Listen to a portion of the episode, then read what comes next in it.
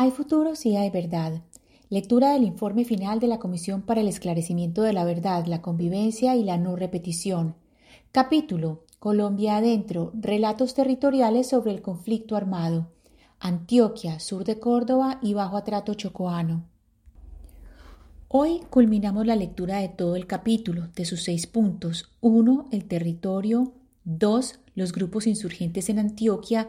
3. Violencia política y guerra sucia 1977-1991. 4. Entre la violencia masiva y la resistencia 1991-2002. 5. Guerra territorial, negociaciones incompletas y esquivos consensos 2002-2016. Y 6. El vaivén de las violencias 2016-2020. Esta última lectura es de las conclusiones. En Antioquia la guerra se ha expresado de manera tan intensa que el departamento ocupa el primer lugar en casi todas las modalidades de violencias asociadas al conflicto armado. Según datos del Registro Único de Víctimas, en el departamento se registraron 2.350.162 hechos de violencia contra sus habitantes entre 1958 y el año 2019 de un total nacional para el mismo periodo de 11.745.843, lo cual equivale a más del 20%. Con razón, Jesús María Valle Jaramillo decía que Antioquia era el meridiano de la violencia. Complementando, podríamos decir que era y ha sido meridiano y epicentro. Aunque no existe certeza sobre la exclusividad de estos rasgos frente a otros territorios similares en el país, los siguientes elementos pueden formar parte de la explicación de esta situación. La disputa por la propiedad y uso de la tierra ha sido uno de los ejes centrales de la violencia en este territorio y ha estado en el centro de las justificaciones y prácticas violentas en el marco del conflicto armado. La ambición por la ampliación de la gran propiedad terrateniente y ganadera, la búsqueda del control de tierras aptas para el desarrollo de grandes proyectos agroindustriales y cultivos de uso ilícito, así como la búsqueda de hacerse con la propiedad de tierras que son claves por su riqueza natural o porque son necesarias para el desarrollo de grandes proyectos de infraestructura, se han enfrentado en muchas ocasiones a las aspiraciones y derechos territoriales de comunidades étnicas y campesinas. Estos conflictos por la tierra, en contextos de precaria y débil presencia y regulación del Estado, se tramitaron en diferentes ocasiones a través de la violencia del conflicto armado.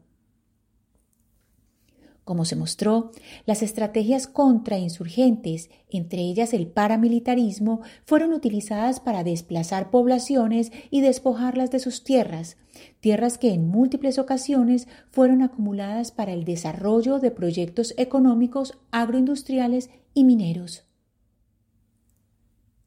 Las guerrillas también usaron las luchas por la tierra de comunidades campesinas y étnicas como banderas del proyecto revolucionario y ejercieron violencia, secuestros, asesinatos y extorsiones contra empresarios y sus trabajadores, considerados enemigos de las aspiraciones populares por la tierra.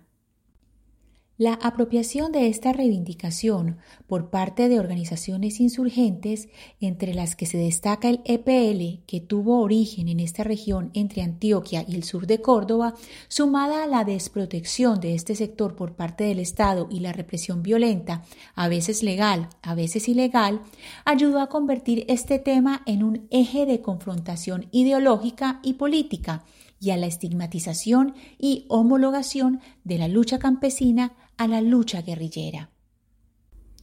La propiedad y uso de la tierra, especialmente de aquellas más fértiles o las más adecuadas para la agroindustria, el turismo y el ocio, han estado y están en el centro de las disputas violentas. Y esta confrontación ha potenciado la creación de organizaciones, a veces legales, a veces ilegales, para garantizar la seguridad de la propiedad agraria, articulándose en numerosas ocasiones con las acciones contra insurgentes y contribuyendo a los altos niveles de violencia vividos en diferentes subregiones del departamento.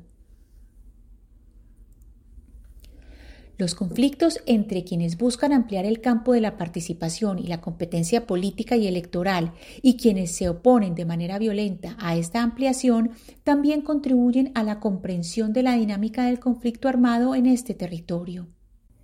Esto se debe en buena parte al uso de la violencia para defender el orden político tradicional y clientelar, y los intentos de reemplazarlo de manera violenta por parte de los grupos guerrilleros y sus relaciones sociales de apoyo. A esto se suman prácticas de estigmatización, de señalar como parte del enemigo bien sea al presunto enemigo interno comunista, terrorista y vandálico o al que se denomina enemigo de clase o del pueblo, para señalar a quien no apoya las acciones insurgentes. Esta estigmatización ha legitimado el uso de la violencia en contra de procesos de organización, movilización y exigibilidad de derechos en un amplio sentido. En esta región tuvieron asiento diversas expresiones políticas que propugnaron por una reivindicación de derechos y por una ampliación de la democracia.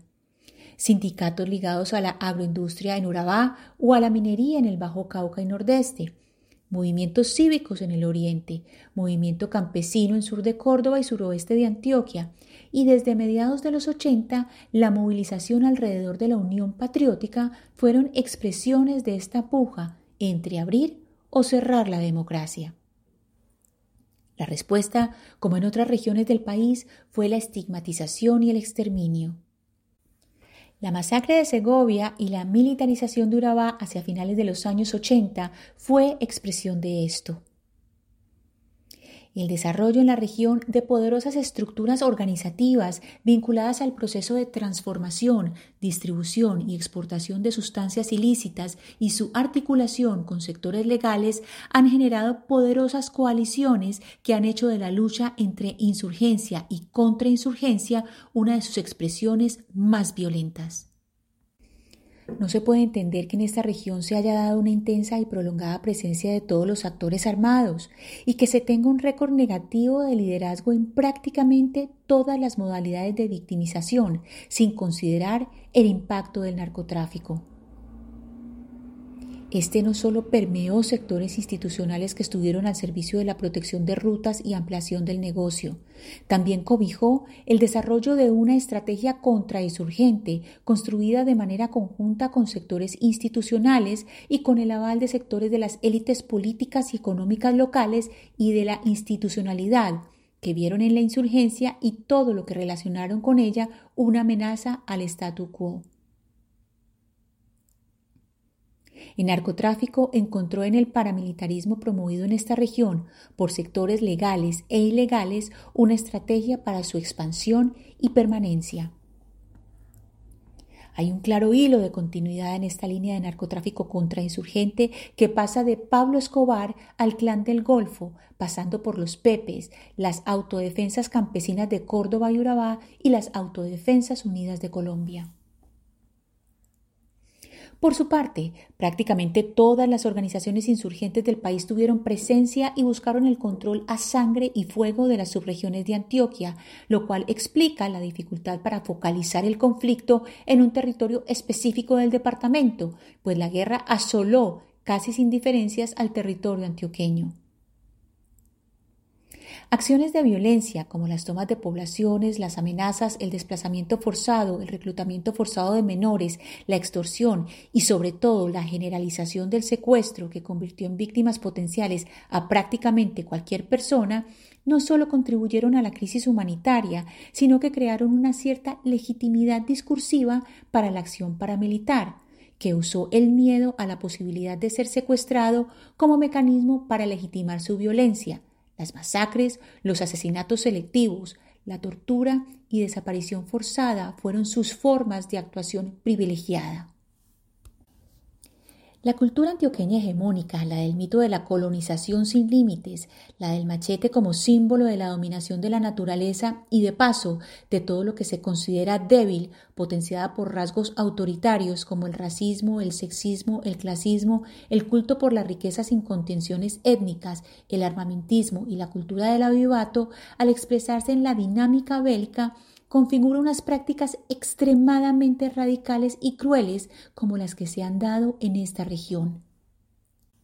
Esto también se expresa en la disputa entre esa cultura antioqueña hegemónica y culturas no hegemónicas que han habitado el territorio manifestando unas diferencias radicales, políticas y de clase que han intentado ser eliminadas simbólica y materialmente por esa cultura hegemónica.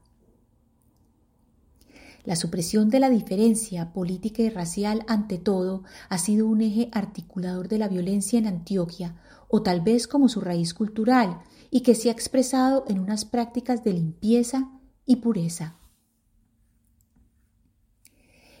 Esta cultura autoritaria, tradicional y hegemónica ha encontrado una nueva versión al aliarse con el narcotráfico y ha potenciado su desprecio por la vida y por el ascenso económico, social y político sin ningún escrúpulo. La ubicación geoestratégica de esta región, ser un corredor fundamental para el dominio del noroccidente del país, el acceso a los dos mares, la configuración agreste de las selvas y montañas y la tradición de ser un lugar de paso de todo tipo de materiales legales e ilegales, unos que entran y otros que salen, explica por qué controlar este territorio es fundamental en un proyecto de dominio, sea este para defender o para impugnar el orden. Las FARC, el ELN, el EPL y los grupos paramilitares se asentaron en este territorio buscando construir zonas de control para su posterior expansión.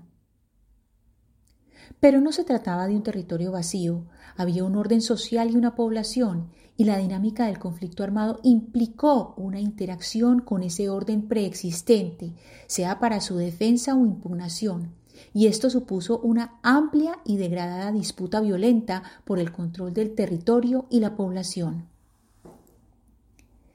Esto explica en buena medida las múltiples prácticas de violencia utilizadas para dominar y usar a la población. Finalmente, y no menos importante, esta zona también ha visto valerosos procesos organizativos y de resistencia, tanto desde la sociedad civil como desde expresiones de la misma institucionalidad, que han recurrido a diferentes formas de organización, movilización y acción a través del arte, la cultura, el deporte y la espiritualidad. El objetivo ha sido construir espacios de resistencia a la guerra y han significado para miles de personas en la región una esperanza en medio de la barbarie. Hasta aquí llega nuestra serie de lecturas del capítulo Antioquia, sur de Córdoba y bajo atrato chocoano del informe final de la Comisión de la Verdad. Muchas gracias por haberme acompañado en estas lecturas. Si quieren conocer otros capítulos, si quieren leer este capítulo, lo pueden buscar en el sitio oficial de la Comisión de la Verdad en su página web en Internet. Muchas gracias por oír. Lectura casera, Ana Cristina Restrepo Jiménez.